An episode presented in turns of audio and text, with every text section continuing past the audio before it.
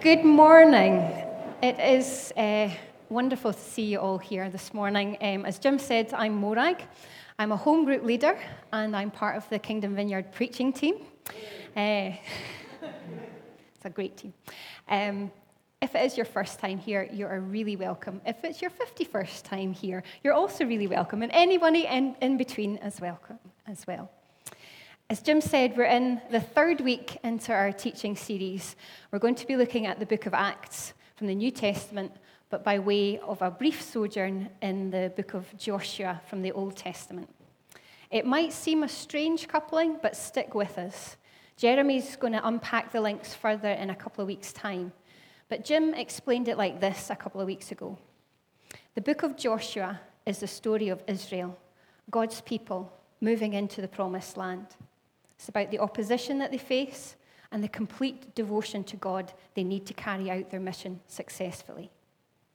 The book of Acts is the story of the church, God's people, taking the gospel and the presence of God to the world around them, the opposition that they face, then the complete devotion to God they need to carry out their mission successfully. The podcasts of Jim's two talks on Joshua are available on our website and they're well worth a listen to if you haven't heard them. Today, we're going to look at Joshua chapters 5 and 6. And they contain probably the most famous passage from this part of the Bible the Battle of Jericho, where the walls came tumbling down. I will try and resist the urge to sing. However, there are some really important events in chapter 5 which I don't want us to miss out on on our way to Jericho and this morning, rather than read the whole chunk in a oneer, I'm going to break it down into sections, read a bit, comment on that, and read the next bit, and so on. But let's start at chapter 5, verse 1. If you've got a Bible, you can follow along. Stick your finger in chapters 5 and 6 in Joshua. It should come up there. We're a wee bit off kilter, but um, I'll read it to you as well. So if you just want to listen along, you can do that too. Ooh like the tech team. Anyway, I'll make a start. Now, when all the Amorite kings west of the Jordan and all the Canaanite kings along the coast heard how the Lord had dried up the Jordan before the Israelites until they had crossed over, their hearts melted in fear and they no longer had the courage to face the Israelites. As Jim said last week, the fame of God was spreading. All the kings of the area are now aware that the Lord is with Israel and acting on their behalf. And the report that the spies brought back with them in chapter 2 has proved entirely accurate. Chapter 2, verse 24 said, The Lord has surely given the whole land into our hands. All the people are melting in fear because of us. Now, I'm no military tactician, but I would think that this would be the time to take on your enemies to go into battle when the enemies are melting in fear. Surely strike while the iron is hot. But we don't head straight for Jericho. No. The people of Israel take some time at their camp just where they cross the Jordan, and this is what they do there. Picking up at verse 2. At that time, the Lord said to Joshua, Make flint knives and circumcise the Israelites again. So Joshua made flint knives and circumcised the Israelites at Gibeath Haaraloth. Now, this is why they did so. All those who came out of Egypt, all the men of military age, died in the wilderness on the way after leaving Egypt. All the people that came out had been circumcised, but all the people born in the wilderness during the journey from Egypt had not. The Israelites had moved about in the wilderness for 40 years until all the men who were of military age when they left Egypt had died, since they had not obeyed the Lord. For the Lord had sworn to them that they would not see the land that he had solemnly promised their ancestors to give us, a land flowing with milk and honey. So he raised up their sons in their place, and these were the ones that Joshua circumcised. They were still uncircumcised because they had not been circumcised on the way. And after the whole nation had been circumcised, they remained where they were in the camp until they were healed. Then the Lord said to Joshua, Today I have rolled away the reproach from Egypt from you. So this place has been called Gilgal to this day. On the evening of the 14th day of the month, while camped at Gilgal on the plains of Jericho, the Israelites celebrated the Passover. The day after the Passover, that very day, they ate some of the produce of the land, unleavened bread and roasted grain. The manna stopped the day after. They ate this food from the land. There was no longer any manna for the Israelites, but that year they ate the produce of Canaan. So, rather than going straight into battle, Joshua, on the Lord's instructions, takes time to circumcise all the men who had been born during their time in the wilderness. And again, I'm no expert, but I'm pretty sure this takes them out of action for a while. And honestly, I can't believe how many times I've had to see circumcision already this morning. anyway. But it's actually good that their enemies were afraid of them at this time and they won't come near them. It actually gives them time to do this in safety. Circumcision was the sign of the covenant given to Abraham when God promised his descendants that they would take possession of the land of Canaan. As they have just crossed the Jordan into that land, it is fitting that the covenant, this solemn agreement between God and his people, is renewed. They take time to rededicate themselves to God, to mark in their bodies that they are indeed set apart as people of God. They also take time to celebrate Passover.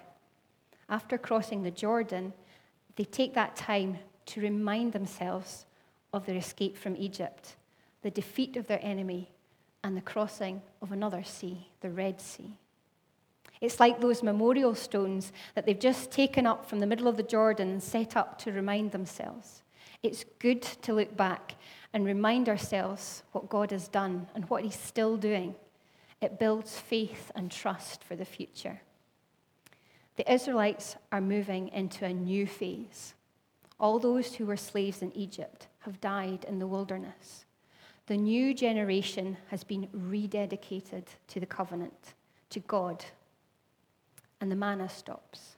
The food that sustained them on the journey has finished. Now they are entitled to the produce of the land that they're going to occupy. The new generation has new purpose. Let's get back to the passage at verse 13. Now, when Joshua was near Jericho, he looked up and saw a man standing in front of him with a drawn sword in his hand. Joshua went up to him and asked, Are you for us or for our enemies? Neither, he replied. But as commander of the army of the Lord, I have now come. Then Joshua fell face down to the ground in reverence and asked him, What message does my Lord have for his servant? It seems Joshua is now going out to scout things out at Jericho.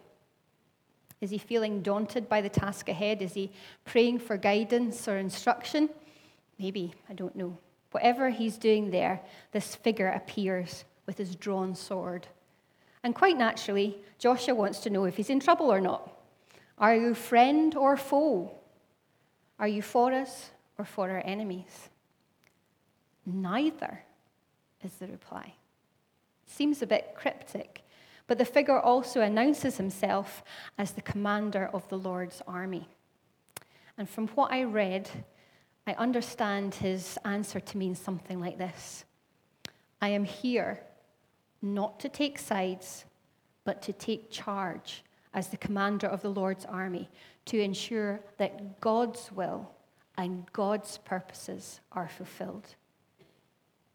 I think the principle here is that it was not Joshua's place to somehow get God to endorse his plans, but it was his place to submit to God's plans and receive his orders from God and to obey him. And thankfully, Joshua seems to get that straight away. He shows by his response, he falls face down in reverence and asks for his instructions. It's interesting, isn't it? How often do we get this back to front? How often do we try and get God to endorse our plans? We push on ahead and say, God, you're on my side, right? How comfortable would we be with the answer, No, I'm on my side? God's purpose is his kingdom. We get the pleasure of joining him in his work, but the plans and the battles are all his. Our role is to fall on our faces in reverence and ask, What message does my Lord have for his servant? I have a little theory of why Joshua get, gets this right away, and maybe something we can learn from him. It's a little verse from Exodus chapter 33. It's almost a wee throwaway comment, and I may be reading too much into it, in which case just forgive me, but it's always struck me and stood out to me whenever I read it. In Exodus 33, we hear about the tent of meeting, where Moses would go to speak with God. In verse 9, we read, As Moses went into the tent, the pillar of cloud would come down and stay at the entrance while the Lord spoke with Moses. And in verse 11, the Lord would speak to Moses face to face as one speaks to a friend. Then Moses would return to the camp. But his young aide, Joshua, son of Nun, did not leave the tent. Moses was the one at that time that was speaking to God as one speaks to a friend, which is just amazing. But Joshua was also there. He did not leave the tent. Implies that he was in the tent when Moses and God were talking. He got to be in the presence. He got to remain in that place. He got to stay there in the tent. He spent a lot of time in the presence of God. And I just felt like this morning, you know, when we were in worship, I just want to stay there. I just want to know that presence of God that comes when we worship. And that's what Joshua got to do in the tent. I think that's where he learned to recognize God's voice and to know that the best place to be is right in the middle of what he's doing, hearing his voice and obeying. If we want to get on board with God's plans, to know what plans he has for our lives and for our church, there is no substitute. There is no shortcut. We need to spend time with Him, to be in His presence, worshiping, praying, reading the Bible, learning to recognize His voice and to obey. And we haven't even got to Jericho yet.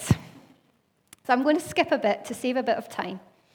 As Joshua asks the commander of the Lord's army what his instructions are, he tells them this crazy plan, and Joshua goes back to the camp and puts the plan into action.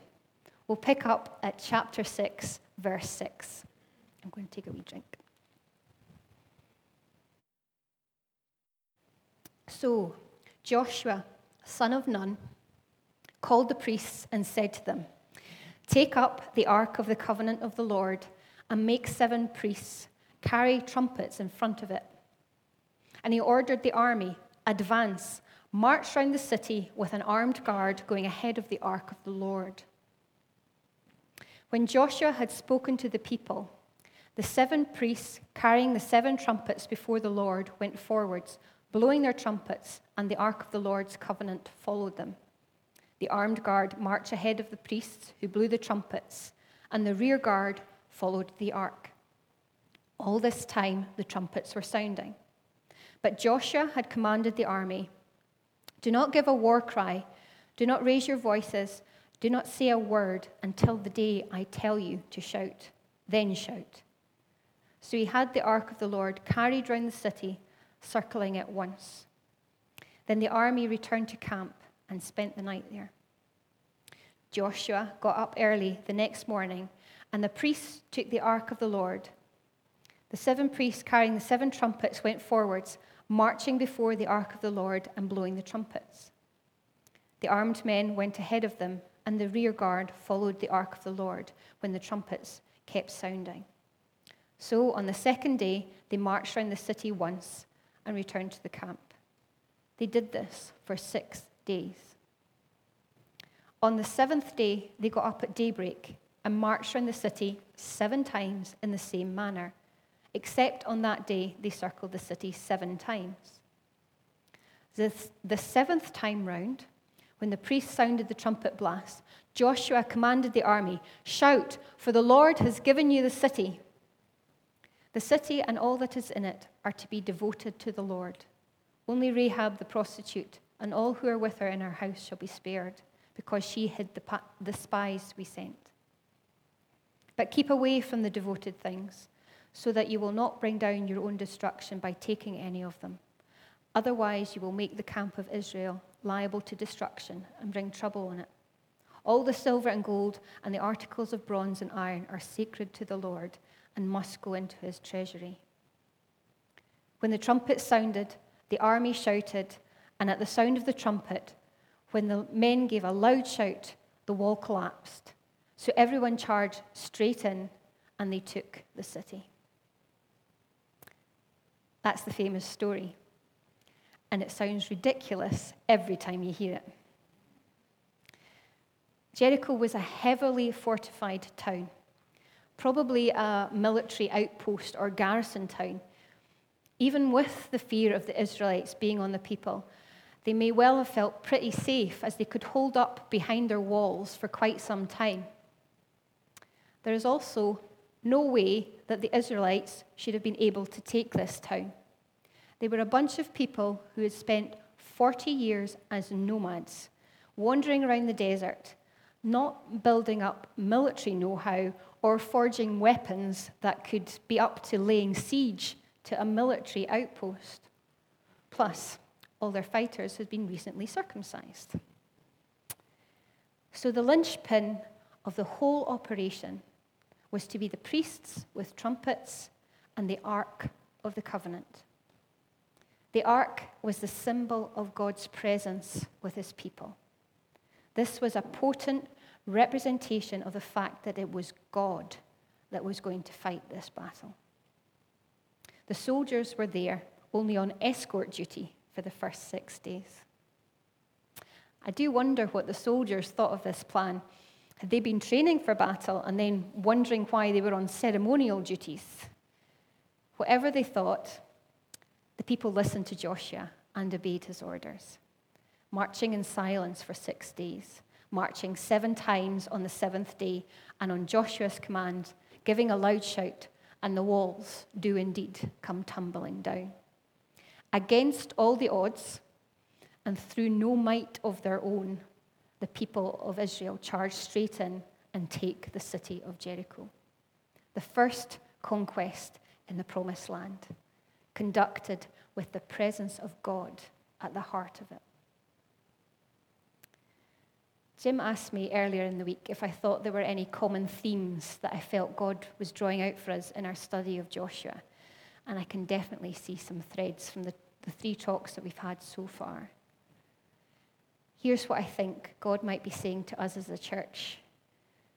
Certainly a bit to me personally, and maybe to one of you too, individually as well. Through these talks in Joshua and the prayer times that we've had, there just seems to be a strong sense that we are in a time of preparation for what God is going to do amongst us. There is a real sense of anticipation and even of urgency there is a real, you know, kind of drawing on the C.S. Lewis, the Lion, the Witch, and the Wardrobe analogy that Jim has, has used before. Aslan is on the move. We are looking for evidence of his presence and want to be ready to join in his purposes. This might mean a period of rededication and consecration. As we've read today, the Israelites have just seen God move powerfully on their behalf in crossing the Jordan, but they then take the time to rededicate themselves to the covenant and to celebrate Passover, reminding themselves of God's promises and what He has done in the past to inspire trust and faith for what's coming. We do regularly take time as a church to give thanks for what God is doing amongst us reminding ourselves of God's promises and being thankful for all He does is just a really good idea. we should do it on a daily basis. And we will see faith and trust rise up in our own hearts. And that's the bit that's really a message to me. I need to hear this. We did um, the prayer of examen at home group the other week, um, which is when you kind of prayerfully look over your day with God, you look back over your day. And I have to say, I've always been pretty, oh, no, no, I don't like it. No, I don't think that's for me. I just thought it would bring up like loads of negative stuff that I would just beat myself up about anyway. But as soon as I started to look for things in my day to be thankful for, even when I did look at the more challenging aspects of my day, they seemed less negative. I could see God in my day and could, could begin to trust Him with everything, good and bad.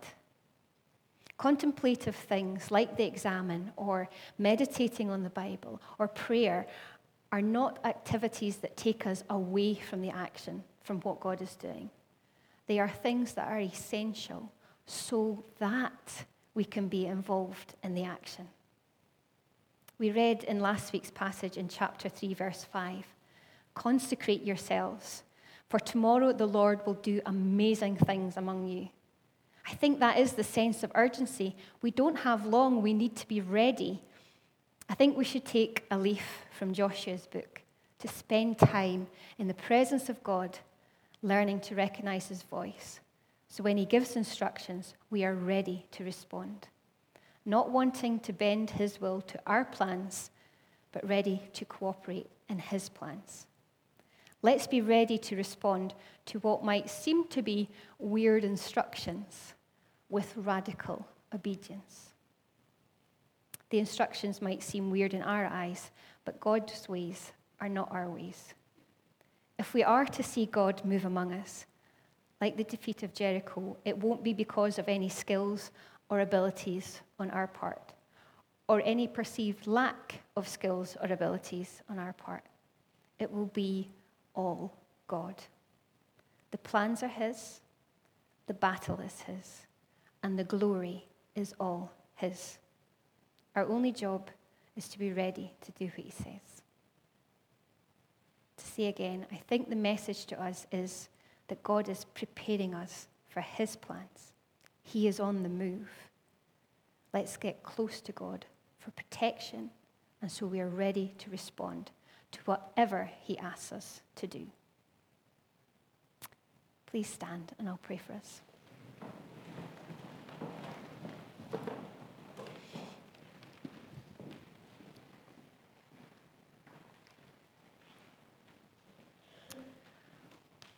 Father God, we do, we long to see you move amongst us. We long to see more of your kingdom here. See people set free. See people come to know you. See people made whole. Please, Lord, draw us close to yourself.